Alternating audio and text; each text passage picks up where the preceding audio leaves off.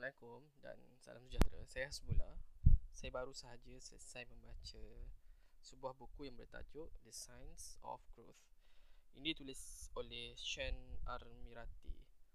Buku ni saya ambil masa lebih kurang sebulan sebab saya baca on and off lah buku ni. And menariknya buku ni adalah kerana dia menceritakan cara mengembangkan especially dalam company IT sendiri.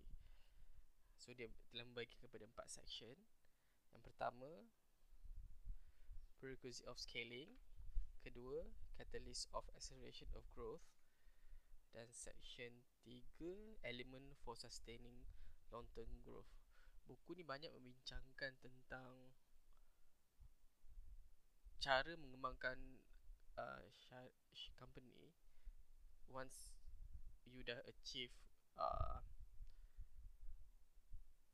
I would say customer when you have already have a customer lah.